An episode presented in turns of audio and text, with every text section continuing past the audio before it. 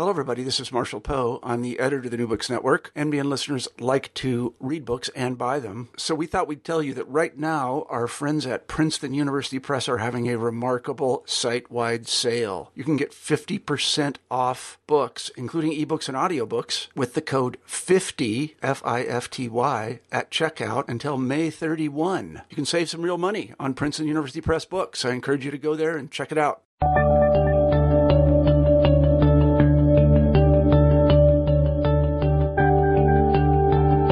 Hello, everybody, and welcome back to New Books in History. I'm Marshall Poe, your host.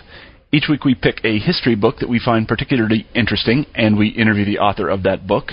This week we're happy to have Richard Fogarty on the show, and we'll be talking about his new book, Race and War in France: Colonial Subjects in the French Army, nineteen fourteen to nineteen eighteen.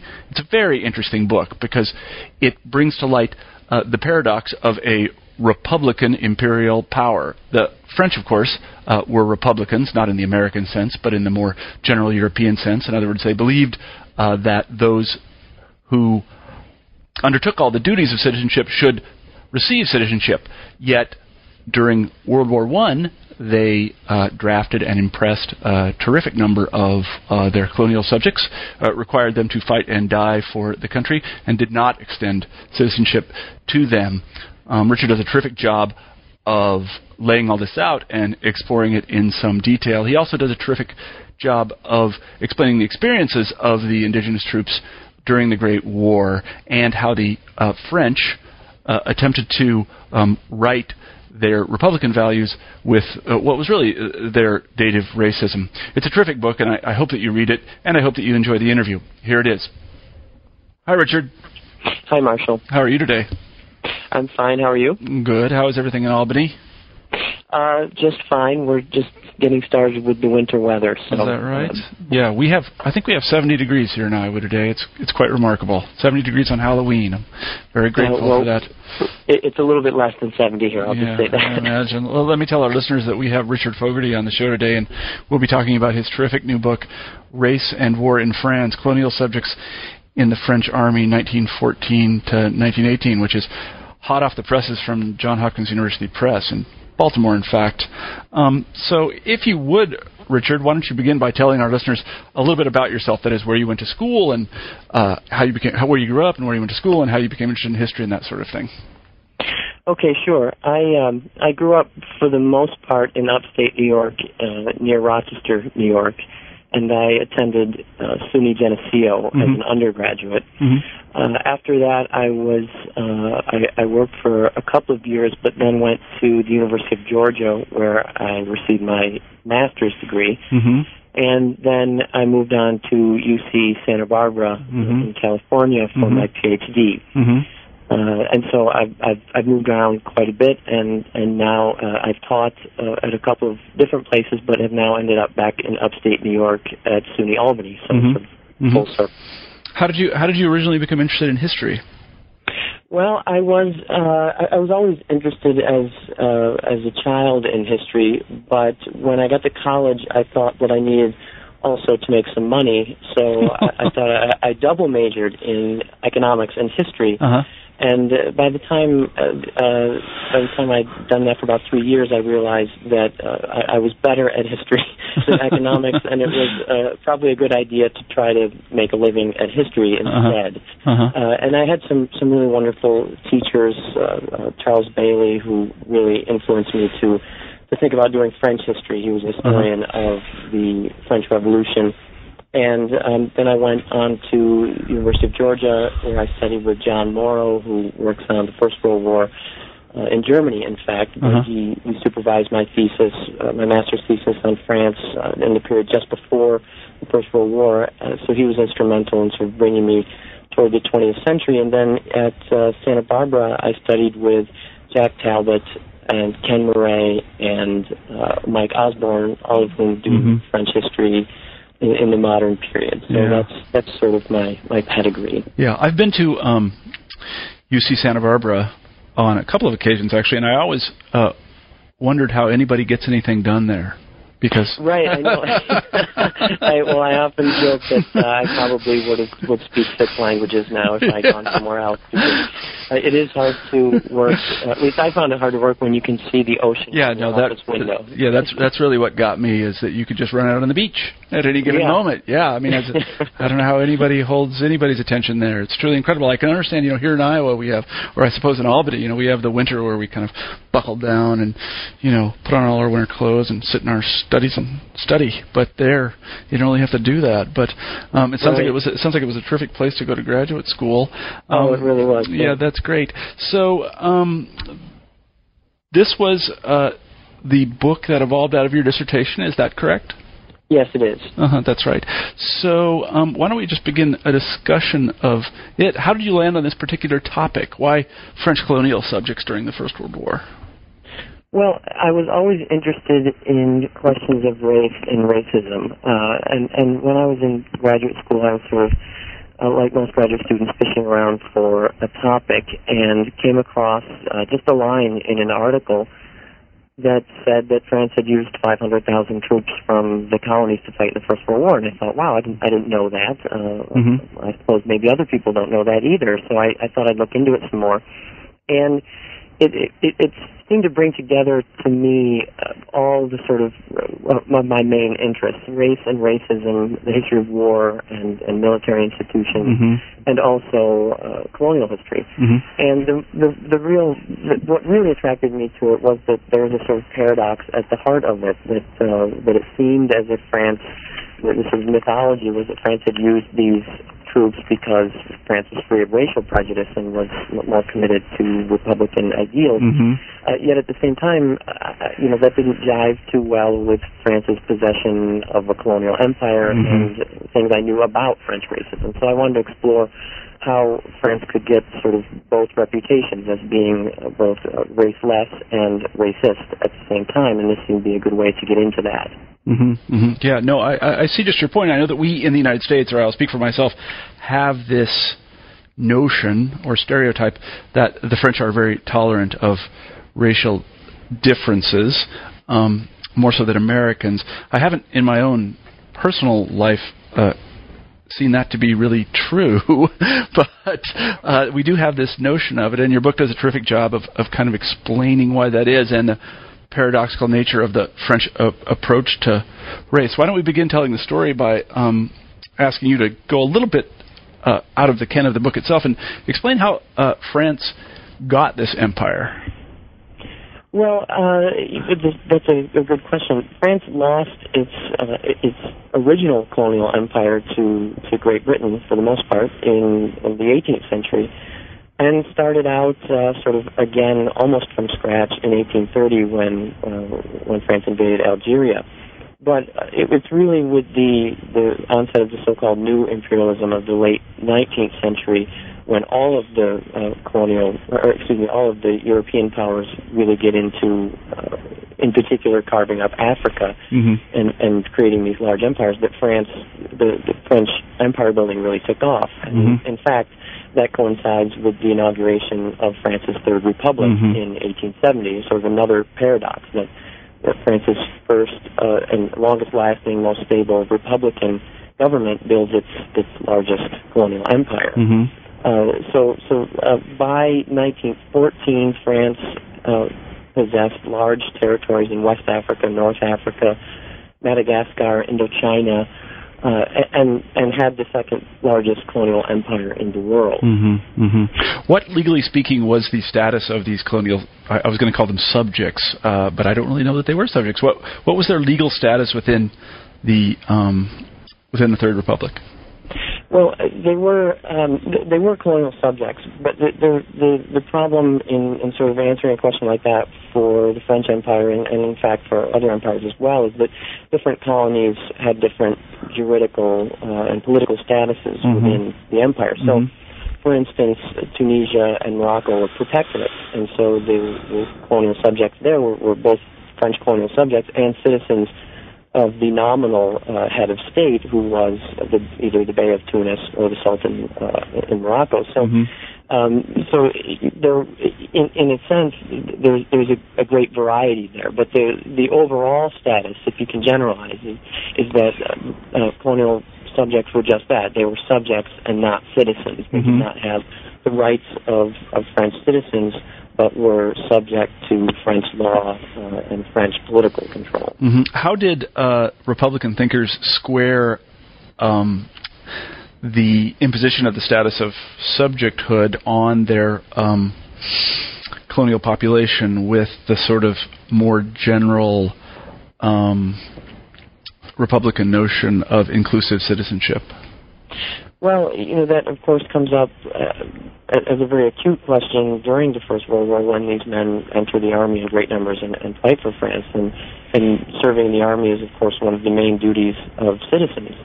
And so, uh, and, and that is usually in return for rights. And, of course, that's not the case here. So uh, the, the way the, the French squared this the, this this apparent contradiction was to, to, to try to either ignore it or to erase it, or in some ways to bring the, the two positions into uh, to, to, to greater consonance. Mm-hmm. But that wasn't that wasn't easy, because as soon as you make uh, colonial subject citizens, then of course they can vote and, and control their own destinies, and quite mm-hmm. often that means uh, exiting the empire, mm-hmm. or at least that's the fear. So um, the the idea was that, well, these these people are, are colonial subjects, and the reason is because they're not ready to exercise the full mm-hmm. the, the full rights of citizens. They are, in fact, in, in many ways, children. And of course, behind that is, is the power of racism. That, that of course, Africans are black, and North Africans. Uh, they, they would have said North Africans are brown. In some cases, they said North Africans were white, but, but less civilized than Europeans. It, it is, of course, very complicated, as any racist ideology is. But the, the the way in which they sort of reconciled that contradiction primarily was through pointing to race.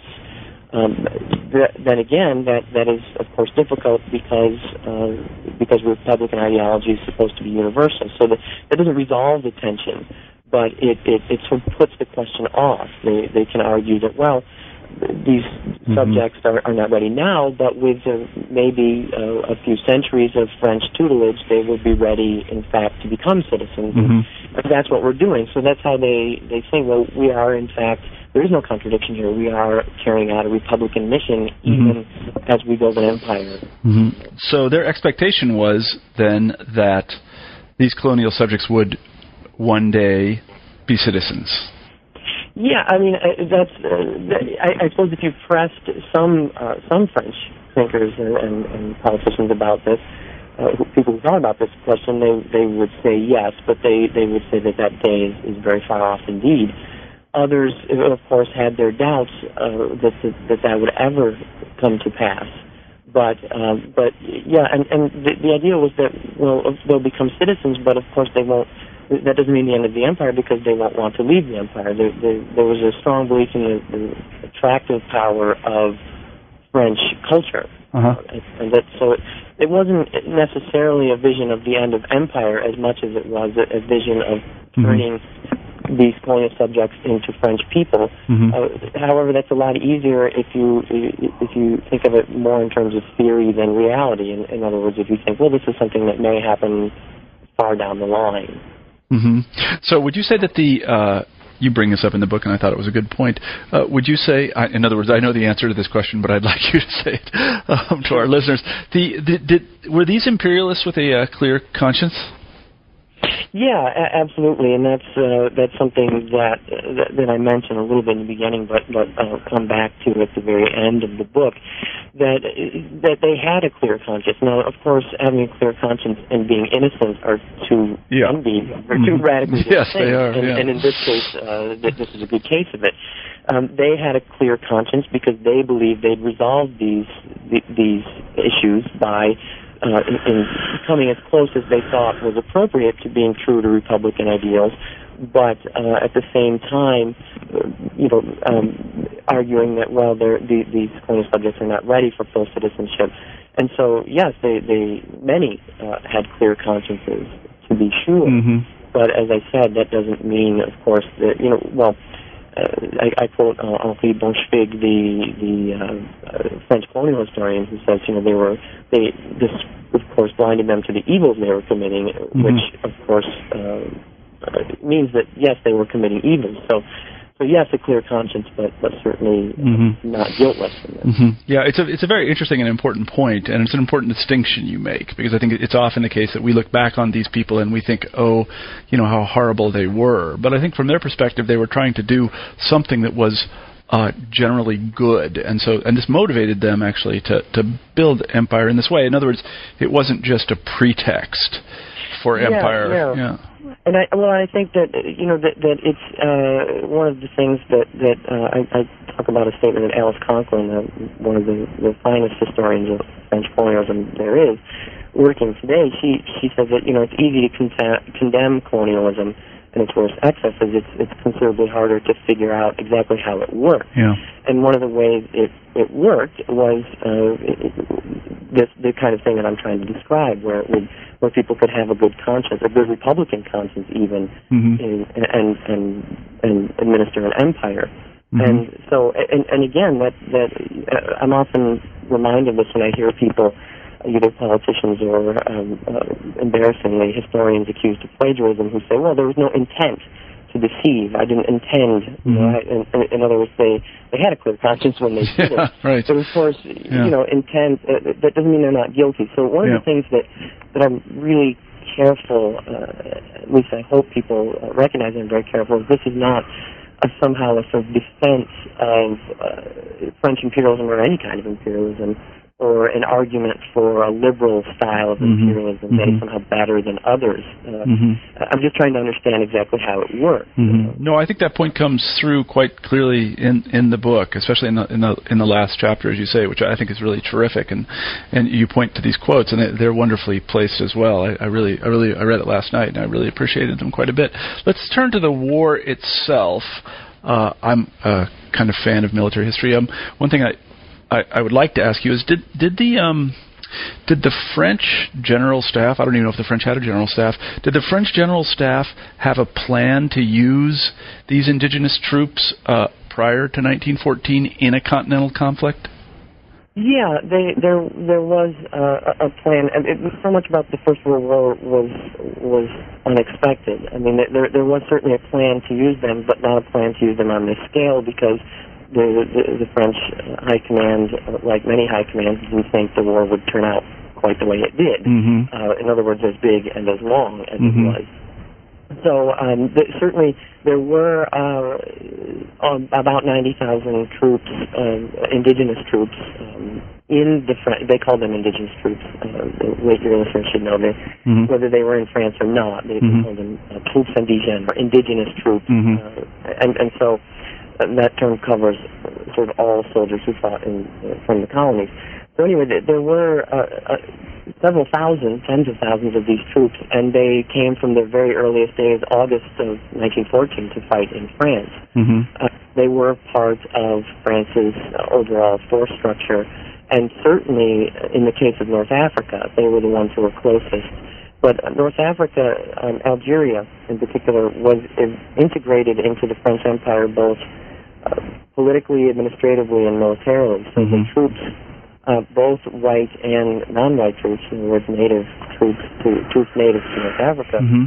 were part of the French Plan seventeen, which was the, the, the plan to, um, uh, to to wage war in nineteen fourteen. Mm-hmm. So yes, they, they, they were expected to participate, uh, but not, not in the numbers, of course, that mm-hmm. they eventually did. Mm-hmm. How how did the French levy them in the colonies? And were there were there standing military forces, and how were those military forces increased? Well, yeah, there there were uh, standing military forces, and there there was uh, some of the things I talk about in the, the very beginning of the book, um, the, the chapter on recruitment called Reservoirs of Men, discusses this, where the, there were there there had been a, a, an actually a fairly long history of using troops uh, from the colonies to fight within the colonies in the French army. And there were recruiting systems in place. In some cases, and again, there's a great variety in the different colonies. In some places, there was conscription, uh, and, and not universal conscription, but a form of, of, of the draft, in other words.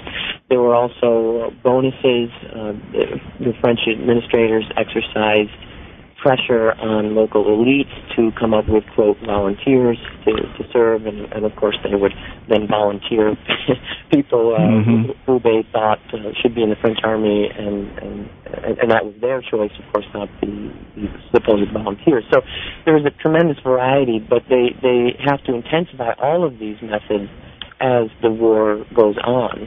So conscription becomes extremely important in North Africa, whereas in, in Algeria and Tunisia, but in Morocco, for instance, all of the soldiers who fought were volunteers mm-hmm. of one sort or another. So uh-huh. once again, there, there's a variety of experiences there. Mm-hmm. Um, was there resistance to the draft or conscription in the colonies? Yes, a- absolutely, and there there was there there there was. Well, there was, and there, there there was less than you might expect, in fact. Um, there was in West Africa a few fairly serious revolts, but as, as historians of those uh, of that period have, have pointed out, the revolts in some ways had a lot to do with issues that predated the war. So um, certainly conscription and uh, the, the pressure to produce volunteers intensified the, the, the desire to revolt. And, and you have people resisting conscription and resisting well, any sort of enrollment in the French Army in North Africa as well. But in, in, to a surprising degree, people cooperated, and I think that speaks to the um, not necessarily to the enthusiasm of colonial populations, but to the enormous pressure that the colonial authorities were able to bring to bear on these populations.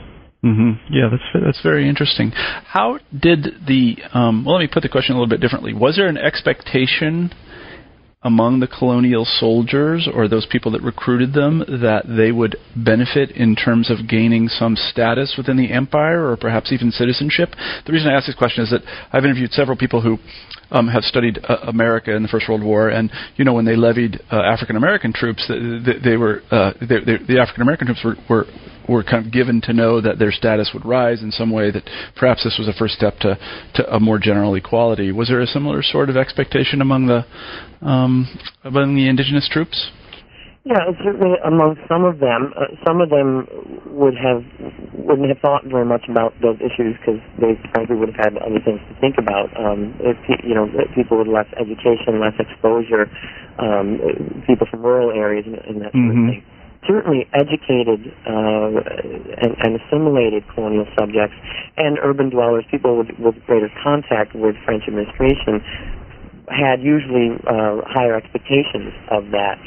Um, now, this in some cases was just they drew sort of logical conclusions from French ideology, mm-hmm. and, and just it, it, you know it makes sort of practical sense that if you serve, then of course there there must be some sort of pay back for mm-hmm. this thing. Uh, the service, but uh, on the other hand, um, there, there there were incentives and there were implications that this would that this would result in some, some concrete gains. Mm-hmm. However, you know, it, it's quite often it's the, the case that you have people saying, "Well, if we do this, then they will surely have to reward us," mm-hmm. and that's not the same as as you know reacting to sort of concrete promises. And And, of course, citizenship later in the war becomes an incredibly difficult issue for the, the French authorities to answer. Mm-hmm. Uh, mm-hmm. They would, if, for reasons of ideological consistency, uh, like to offer citizenship to these troops. However, this carries the kinds of implications that you might imagine are, are dangerous to, to colonial rule and, and authority, and frankly pose racial questions about inclusion in the nation that, that many authorities don't want to face. Mm-hmm, mm-hmm. After the troops were uh, levied and when they were uh, put on ships, I suppose, and uh, brought to France, how were they integrated into the French force structure? Were they in separate units, or were they were they were they blended with existing units? Um, they were, it, it, well, the, the French army is at this time separated into the, the Metropolitan Army uh, and the, the Colonial Army. And the, the Colonial Army, it, this is why it's, it's difficult to refer, refer to these troops as colonial troops. That's why I use the French term indigenous troops, because uh, because colonial troops actually meant anybody who served in the Colonial Army, so mm-hmm. whites and, and non-whites as mm-hmm. well. and so they they served in um, they served usually in in units that were designated as uh, tirailleur units. In other words, units exclusively from a certain colony. That usually meant that they served with white officers and non-commissioned officers, so there was some mixing in that sense. And they often mixed in with white troops uh, in in larger units. So a couple of companies might form a, bat- a battalion with a couple of other white companies or something like mm-hmm. that, as, as they put it. But um, so so there was uh, some integration uh, depending on which uh, level you you're talking about. There is, there are a few exceptions to this. Some, through administrative anomalies, some colonial uh, residents of the colonies actually have citizenship rights. Uh-huh. And and even though, for instance, there are black West Africans, they serve in integrated, they serve in, in regular Metropolitan Army units mm-hmm. and not in these colonial units. Mm-hmm. I, I would say that that, that the, the the French Army is more racially integrated by far than either the British or the American mm-hmm. at this time, um, in part for repu- reasons of Republican ideology and in part for reasons of uh, sort of military necessity. Mm-hmm, mm-hmm. Um, what uh, roles did the um, indigenous troops play within the French Army? And by that I mean, did they serve as uh, regular line infantry primarily, or were they in support positions? Were they in artillery batteries? What sort of things did they do? Well, th- that varied, and, and this is where racial ideology and, and racial stereotyping becomes very apparent. Troops from certain colonies were considered shock troops, they called them. They were considered particularly aggressive, uh, savage, great fighters, uh, perhaps uh, not possessing the kind of in, uh, intelligence or um, higher sort of sense of duty as white troops, but uh, particularly good fighters. And this is very true of West Africans, for instance. Um, known to, to the French as tirailleurs sénégalais or, or Senegalese troops. Uh, so West Africans served quite often as combat infantry. On the other hand, you have uh, you, you have Indo-Chinese and Madagascan Madagascan soldiers, most of whom served in support roles, and that was because the French racial ideas held these troops, the people from these colonies, to be less warlike, uh, in some ways more feminine, less suited to modern warfare and the rigors of, of combat, modern uh, European combat. There were some exceptions, uh, but you can see that the dramatic differences in numbers of soldiers who served either as support troops or as, as frontline infantry.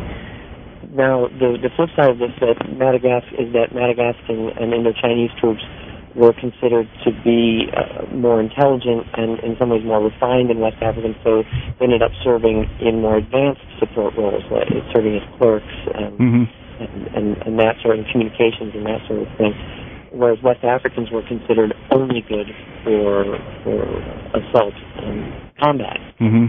So so there's there, there's a wide diversity there, but it had a great deal to do with with the ideas about whether people from certain colonies, or even within certain colonies, were from groups known as warlike races or non-warlike races. Mm-hmm, mm-hmm. Where did these stereotypes come from?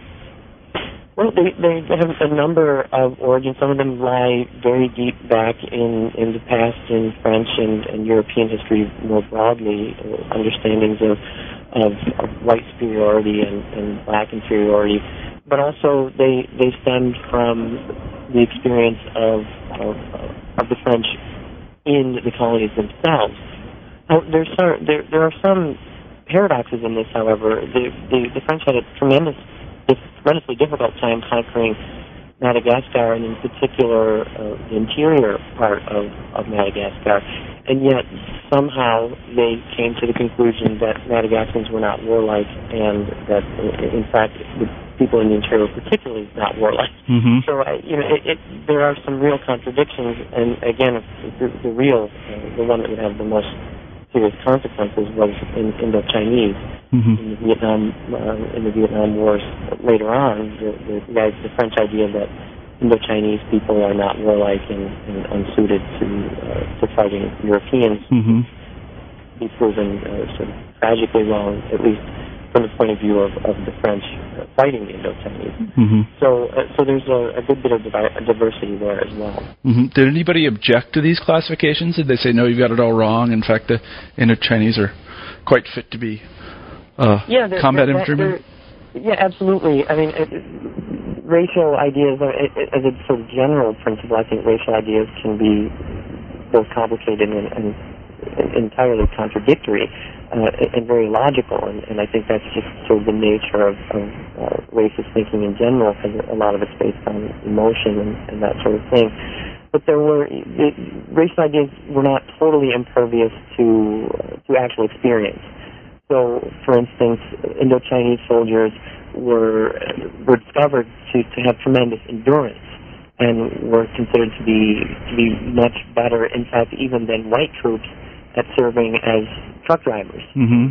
driving supplies up to the front lines. They were, it was, it was through experience, they believed, they, they found out that Indo-Chinese soldiers could do better over without sleep and were easier on machinery mm-hmm. and all sorts of things like that. Mm-hmm. Uh, Madagascan troops ended up proving to be uh, to be much more resistant to winter weather than anyone ever thought they would be, and, and mm-hmm. much better at serving in the artillery. So there were some cases in which in which experience trumped these ideas, mm-hmm. but they were remarkably resilient. Mm-hmm. And, and in fact, you find by the end of the war, people making the same statements that they had made about different races of people in the colonies from before the war. Mm-hmm. And some of them are, are um, well, uh, frankly, as, as wrong-headed as, as they were when they first made them, mm-hmm. uh, and, and could be contradicted by experience. Mm-hmm. So. Yeah, old habits die hard. Uh, yeah. The, the, um, uh, the What was the experience of the uh, indigenous troops themselves in France? I'm always interested to hear uh, a, a little bit about, you know, what what did they think when they first saw France? What did they think when they saw the war? How did they come? How did they understand it? Well, you know, one of the things that that I spend a lot of time on in the book is the, the surprise they felt when they realized what people, uh, French people, who were not in the colonies could really be like. In other words, in the colonies, the color line was very strict, and there was uh, it was hardly ever crossed, certainly by by whites um, in in any sort of meaningful sense. In other words, in any sense that would that would undermine their power and authority uh-huh. as uh, as racial superiors and, and in political control. But in France itself, the many colonial subjects encountered people were much more open and, and thought much less about issues of race, and and, and really uh, they were many colonial subjects were profoundly surprised at the treatment that they they received at the hands of French civilians. So French civilians uh, quite often treated them uh, with with kindness and openness that they that they didn't expect. Uh, and and this you know this wasn't universally the case, to be sure, but it was it was often enough for, for the soldiers themselves to remark on it. You see it in the censors' reports of their letters, and of course the one of, one of the chapters in the book covers uses well covers this subject in in, in greater detail, with particular focus on the issue of, of relationships. Mm-hmm. Yeah, I was going to ask about that. Yeah, sexual relationships across the color line. That there were a number of colonial subjects who uh, who either had casual sexual relationships um, or, in fact, profoundly uh, important and, and long-lasting uh, relationships that, that ended in marriage and, and children. And this was something that really astonished uh, them, uh, to be sure, but also the French authorities, because mm-hmm. they did not like the implications of mm-hmm. what it might mean. And this is where um, you see one of the parallels with the American experience, uh, the African-American experience in the First World War. This is one of the, the reasons that France gains a reputation as a colorblind society. Many African-Americans come to France in the First World War and are, are astonished that nobody seems to, to, to really remark upon or uh, that they're black, remark upon their color, or or treat them any differently. Mm-hmm. Uh, one soldier writes home to his mother that, the, that these French people don't bother with no color line business. Mm-hmm. The only time I know I'm colored is when I look in, in the mirror. Mm-hmm. And, and and that, I, I think, a number of colonial subjects had a, a similar experience as well. at least sometimes. Now, they, they also encountered racism. There's there's no question about it. Mm-hmm. Now, uh, w- one sort of interesting moment in the book that I'd like you to elaborate on a little bit is that uh, the the The, and, and I hope I, I, I'm remembering correctly, sexual mores, that is the relationship between the sexes, was actually quite, quite different in, in Muslim societies, especially these North African societies, than it was in France when they got there. And uh, it, it, again, if I remember correctly, the, the, the, there was kind of a general impression among the um, indigenous troops that French women were, um, well, rather more free. Yeah, yeah, uh, absolutely. And and this is, the, you can see, one of the, the, the pleasures of reading the censors' reports is that you can see their, uh, their sort of dismay and shock about this, this sort of thing. Because what what they uh, what they see is that these men are sort of generalizing about French women from their experiences with prostitutes. Yes. Yeah. They, you know, they, um, they meet a bunch of prostitutes and then they say, "Wow, French women are different." And, and of course, you know, of, of course, that's not it's not necessarily representative. Yeah. Uh, and, and so, yeah, the, the, but but certainly, um, not just with prostitutes. The, these men encounter women, but really, I, I think the, the the most important aspect of this is that they encounter white women. Uh-huh. Who are much more open to uh, to everything from just uh, talking to them and treating them as, as equal human beings to, of course, becoming involved in, the, in them in, uh, in intimate relationships. Uh-huh. So, so yeah, they, they encounter these these differences. Sometimes there there there are some distortions at work, but sometimes it is the, the sort of workings of this. Uh, this very real sense in France that race is not something that should matter. Mm-hmm. Now, it's easier, much easier to have that attitude if you live in France and not in the colonies, of course. Mm-hmm. In the colonies, the, the implications of crossing the color lines are, are the, the color lines to undermine white superiority, and, and that really is what colonial rule rests on. Mm-hmm. What um, did the French authorities think about these transracial relationships?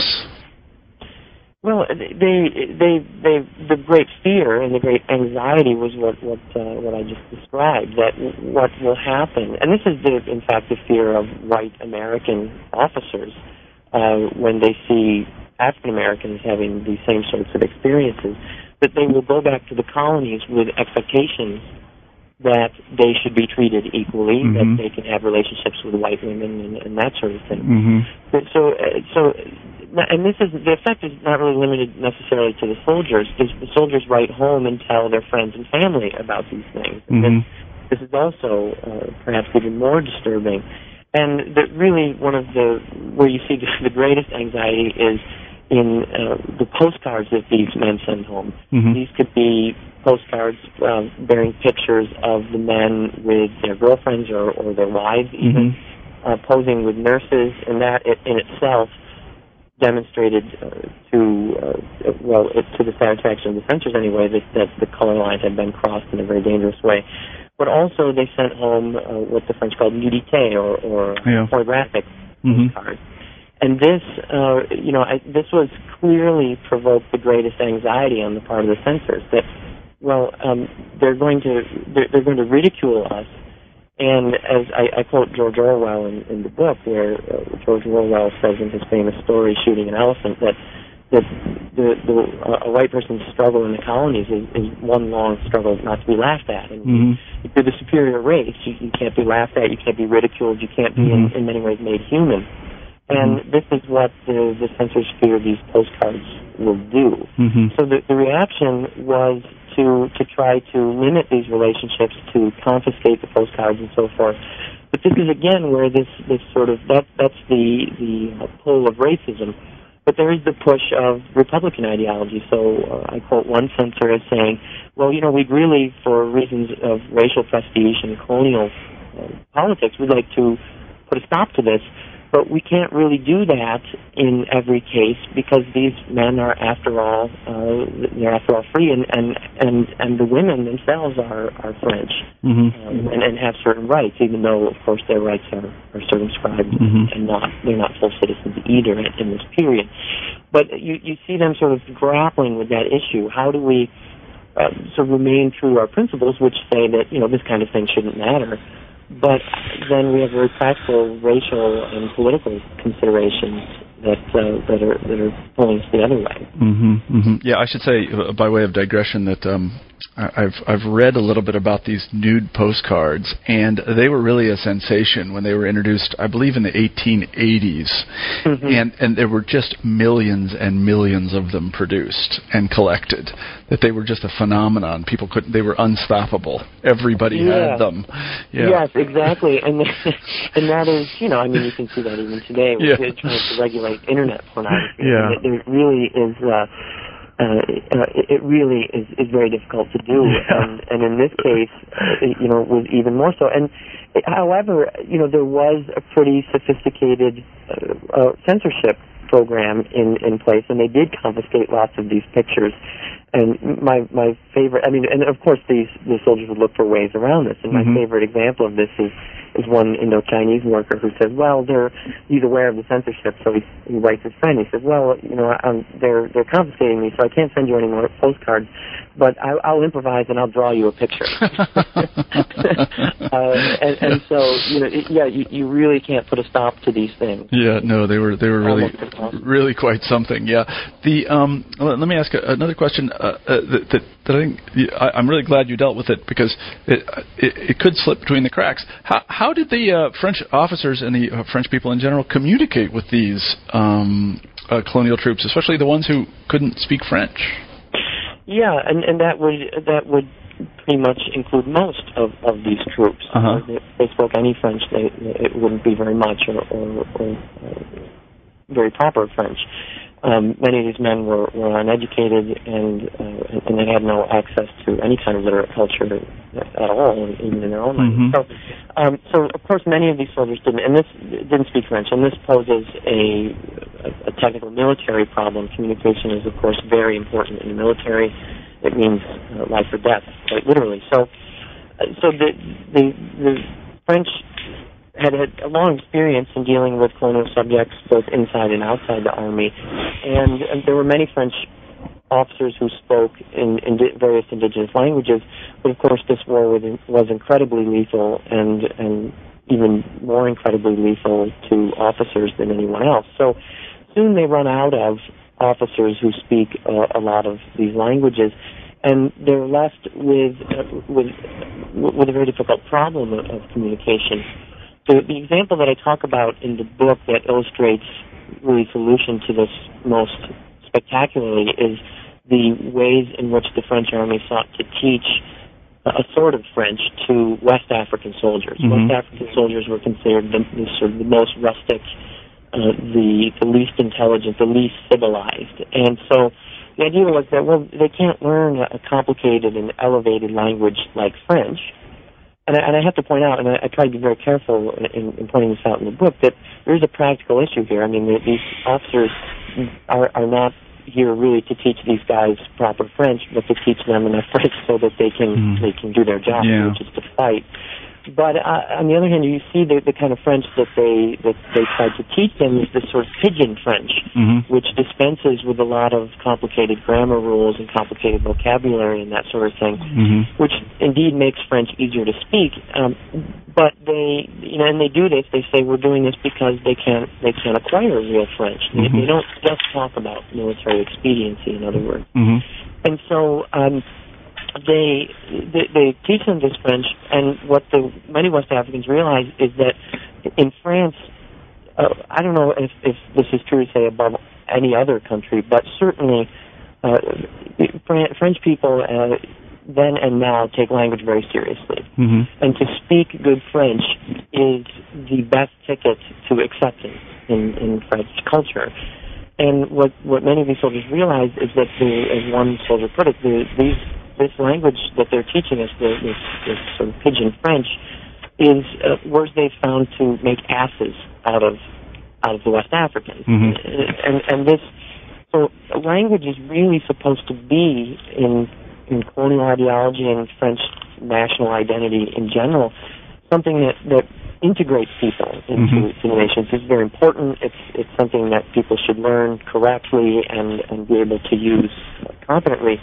and yet these soldiers were were offered a, a form of French that that was supposedly geared to their rustic intelligences, but really kept them on the outside. So mm-hmm. language was supposed to be a tool of integration, but in fact turns out to be something of, of well, one of the biggest barriers that they that they face. Mm-hmm. Yeah, it's very interesting. So, what um, what impression did the um, colonial troops relate concerning the, the kind of nature of World War One, that is, combat itself? I mean, we know that uh, World War One shocked the Europeans, so I can only imagine that it shocked the colonial troops even more. What did they say about combat?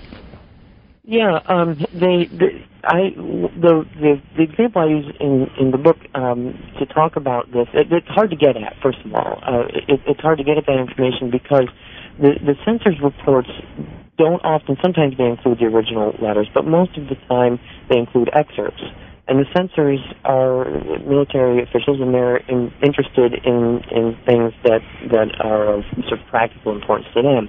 Morale, comments about food, uh, of course, uh, love and sex across the color line, all sorts of other issues. They're not as, usually as concerned with what these soldiers thought about uh, combat. And uh, we have very few sources that, that tell us. There, there are some, uh, there's been some historians, there have been some historians who have worked on oral histories with veterans and, and that sort of thing, so we have some ideas about this. But I, I did come across one particularly lengthy report about Indo-Chinese soldiers as they, uh, um, a company of Indo-Chinese soldiers, right after they first went into combat. Mm-hmm. And at this point, the, the, the censors really were interested. They wanted to see how this, what the effect this had had. And, of course, the, the, the Indo-Chinese found it, it incredible. Uh, they, they found it unlike anything they could possibly have expected. Mm-hmm. And, and as you point out, the you know Europeans found this to be unexpected, but Europeans had some ideas of mechanization mm-hmm. and the industrial scale of, uh, of technology. And, and many of these colonial subjects would have certainly less knowledge of that and less exposure. And so the shock, I think, was all the more, uh, all the greater to them. And I, I think often you see language failing these soldiers. They sort of try to describe uh, the experience, but they realize that it's it's almost impossible to communicate mm-hmm. it. And the, my favorite uh, the, my favorite quote from one of these soldiers, he just says simply, I've, I've seen combat, or I've seen the war, and it's not pretty. Mm-hmm. And and I think what he's saying, he's just trying to sort of convey there um, that, that it's so awful and so stupendous that, mm-hmm. that, that, that words will pretty much fail to convey that. Mm-hmm, mm-hmm. Um, there, in fact, uh, I, this is not in my book, uh, but in, in another book, uh, there's an Indian soldier who fought briefly on the, the Western Front for uh, for Britain, and he wrote home to a friend and he said, "This don't don't think this is war. Um, what we have here is not war; it's the ending of the world." Mm-hmm. And I think that also sort of sums up the, the the incredible shock that many of these men felt when when they witnessed the really awful, stupendous nature of mm-hmm. combat on the Western Front. Mm-hmm. Mm-hmm. I imagine that's right. What uh, what what opinion did the French officers have of the um, of the contribution of the colonial uh, soldiers? What what what sort of uh, what what was their sort of notion of their effectiveness in combat? Well, again, they they viewed this through a prism of, of mm-hmm. racial stereotypes. So um, they they often saw kind of what they expected to see ahead of time. Uh, they expected Senegalese troops or West African troops to be to, to be aggressive, to be savage warriors, and, and that sort of thing, but not to be particularly uh, suited to holding trenches in defensive warfare. Because, uh-huh. uh, some of them argue, well, they, they don't have the well-developed nervous systems and they can't take shelling like a, like a European can. So, uh, so, so you see that it, there's there is. Um, uh, There are some, as I, I said before, there are some revelations that where, where they say that, that it's, it's really incredible. We've seen uh, some some soldiers from some areas like Indochina, Madagascar, surprise us with their suitability for for modern European combat. But most of the time, the argument was, well, they're simple. They may be aggressive and savage, but that, that needs to be channeled, and we need to do that with white officers. They're not suited for specialist positions. they're not suited to manned machine guns. Uh, they they won't understand them. They won't uh-huh. use the equipment properly. And so, uh, and, and this, of course, as with any kind of preconceived stereotype or racial stereotype, this this is a self-fulfilling pro- prophecy. Yeah. They, they, these soldiers can't use machine guns because nobody ever trained them to mm-hmm. use them. Mm-hmm. And they don't train them because they don't think they'll be able to use them. Uh-huh. So, so the soldiers ended up serving most often as simple foot soldiers, infantry soldiers, and not in the more specialized positions. They uh-huh. would have light soldiers and officers and non-commissioned officers to fulfill those roles. Mm-hmm. Mm-hmm. Yeah, I see. So uh, after the um, conclusion of the war, when um, France was uh, victorious and um, it occupied A, a, a sliver of Western Germany, that is the Rhineland, um, they sent these colonial troops uh, in as occupiers, and this caused something of a scandal. Maybe you can um, tell that very interesting story. Yeah, uh, at, at, at the end of the war in nineteen eighteen and, and nineteen nineteen, France sent troops in to occupy the Rhineland in, in Germany. And they sent, the, the French army sent quite a number of, of troops from the colonies to, to, to perform this duty.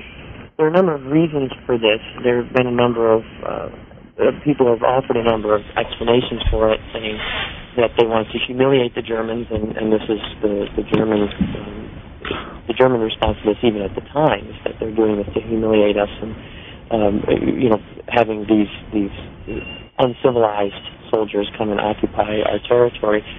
But really what, what I found in, in my study of this is that, in fact, it was not so much focused on Germans as it was focused on, on the colonial troops, them, uh, the colonial subjects themselves. Uh-huh.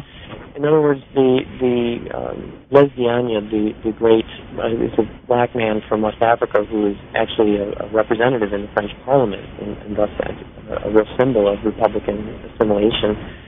He becomes the, the, the uh, a sort of special commissar uh, to to the uh, to the French government dealing with, with French troops, uh, colonial troops, and he argues that to Clemenceau, the leader of France, the prime minister, he says that, well, we should use these troops because we need to give them a concrete idea of our of our victory here. Mm-hmm. When we send them home, we want them to, to go home having had a sense of French power. I mean, they've been in France for years now, watching. watching France should prostrate before the Germans um, and, and quite often on the defensive. And, and what we need to do is make the victory concrete to them so that when they go home, they and the people they talk to will have a sense that France has, has triumphed. Mm-hmm. So so the, the, there's a political aspect but uh, internal to France, but what makes this story um, so well known is the, the incredible controversy that it touches off. The Germans claim that these troops are rampaging through the Rhineland and raping white women and, uh, and, and com- committing all sorts of terrible, uh, terrible actions against German civilians. And this gets picked up by people in Britain, in the United States, in, in many countries around the world, and they see it as an example of the French, uh, the French propensity to introduce, uh, introduce an uncivilized element into European, European life. Mm-hmm. Whereas the French re- reaction to this is at first sort of bewilderment and then a kind of defensiveness. That, look, it really doesn't matter to us that these soldiers are not white. We we send them there because uh, because they've earned the right to occupy the Rhineland. They're our troops, and uh, and, and there's absolutely nothing wrong with that. And in fact, the the the argument that the soldiers are committing rapes and all sorts of atrocities is is spurious. Mm-hmm. Um, there are quite a number of relationships between white women and uh, colonial subjects in the Rhineland, but those are the, of the same nature as they were in France. Mm-hmm. Sensual. Mm-hmm. Mm-hmm. What did the um, colonial troops think of Germany? Well, uh, this is the, this was a, a bit of a problem, and, and again, this is where the census reports are so valuable. You can they, they, they sort of comment on these things. The, the the troops, when they went into Germany, part of the problem uh, for, from the French point of view was that Germany was undamaged. The war had never gotten into Germany. Mm-hmm. So th- these troops had seen France beaten, uh, at least in, if not losing the war, in the physical sense. In other words, they'd seen destroyed towns and, and many French people suffering and, and all sorts of uh, of, of problems in France, and then they go to Germany and, and they comment in their letters, you should see this place. It's there's perfect order range here, it's clean, uh-huh. a lot of sort of stereotypes that, that, that many people have about Germany. But uh, and, and the Germans have this incredible, they're, they're masters of technology, their their houses are bigger than, and they're, they're much more, they're bigger than the houses in France, they're, they, they are wealthier than the French. And some of them also say, well, if, if France defeated this great German power, it's only thanks to the help of, I think, as, as one soldier puts it, you know, ten thousand nations, uh-huh. which is a bit of an exaggeration, but, but um, his point being that the United States, Great Britain, and, and many of the other allies, in addition to colonial subjects from all parts of the empire, had to come just for France to be able to defeat Germany. Uh-huh. So in some senses, this use of troops to occupy Germany had some un- unintended consequences. Uh-huh. Uh-huh. It's very, it's really. I thought that was very interesting. You have some terrific quotes in the book uh, of just from these census reports about what the colonial uh, troops said about Germany, and I just kind of laugh out loud moments um, because they yeah. do. They, they are all our stereotypes about Germans. Yes, exactly, exactly. And, and, and like I said, this, the, you know, it, it's it's it, in some senses. Then yeah, there, there's a grain of truth, but then the other reality, and, and this is what we're getting, we're getting the French censors to pull out their hair, is that.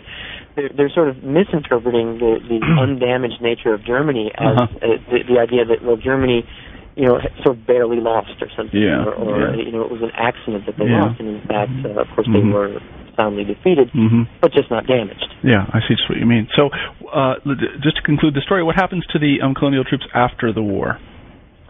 Well, um, they are demobilized as rapidly as the French can. I mean... Um, At first, they keep many of these troops on because they, they would rather demobilize white French soldiers first. Uh, they, they, these, the white French soldiers have been at war for four years, and they want to go home. And after all, uh, on the one hand, they're white, and on the other, they're they're citizens and voters. Mm-hmm. And so it's it's a good idea to get them home to their families politically, and you can you, you don't need to worry about those things quite as much with colonial subjects. Mm-hmm. Uh, but then, uh, you know, once once the, the pressure to occupy and and, uh, and and wind things down is over, these soldiers are demobilized as rapidly as the French can can do so and sent back to their colonies.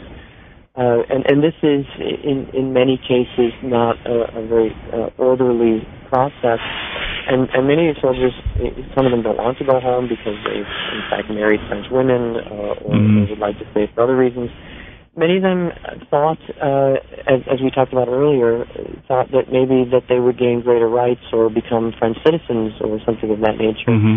And of course, uh, that's the story I tell in the book of, of that effort to, to to offer citizenship to the soldiers really is confounded by, uh, once again, racial racial stereotypes and, and uh, in particular, stereotypes about Islam, mm-hmm. so religious prejudices. That that really, uh, the, the French say, well, they're not suited for French citizenship, and uh, and, and so in fact, these soldiers don't gain the, the rights mm-hmm. that, that many of them might have thought that they would have mm-hmm. at the beginning of all of this. Mm-hmm. Mm-hmm. Yeah, it's sort of a sad story in that way. Well, Richard, yeah, we've really taken up a lot of your time, and we uh, we appreciate it very much. Um, let me conclude the interview by asking our traditional uh, final question here on New Books in History. What what are you working on now? What's your next project? Sure, I am working on something that, that is sort of related, but that I could not go into as much detail about in the book. Um, in the chapter about religion, I talk about uh, the, the the role that Islam played as a sort of political football, I guess we would call it, between France and Germany. Mm-hmm. The Germans trying to entice uh, these soldiers to desert uh, to the German side and fight in the Ottoman army.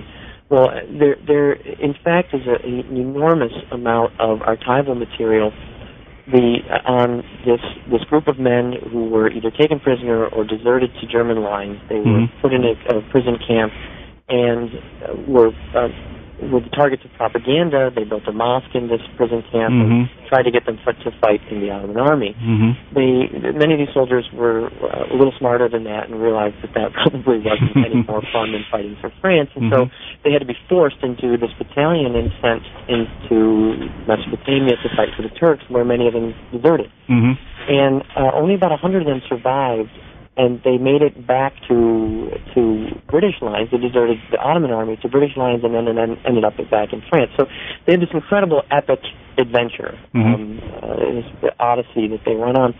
And and I want to use that story to tell uh, a sort of broader story about the role of Islam in in, in German and French conceptions mm-hmm. of the war and conceptions of national identity. Mm-hmm. So some things that are sort of related to what I did in, in this book, but that will uh, that, that will expand upon some of the ideas and go into greater detail about mm-hmm. other issues. Mm-hmm. Well, it sounds terrific, and we hope that you come on the show when you're done with that. So we'll expect you in a few weeks then? No, I... Yeah, sure, sure. I know how long these things take. Well, this one, yeah, this one only took ten years. Yeah, exactly. Well, believe me. No, right exactly. So, well, Richard... Uh, Um, we want to thank you very much for being on the show, and uh, and uh, we, I will talk to you later, okay? Okay, thanks a lot. Okay, take care now. Bye-bye. Bye. You've been listening to an interview with Richard Fogarty, author of Race and War in France: Colonial Subjects in the French Army, nineteen fourteen to nineteen eighteen. I'm Marshall Poe, the host of New Books in History. Have a great week.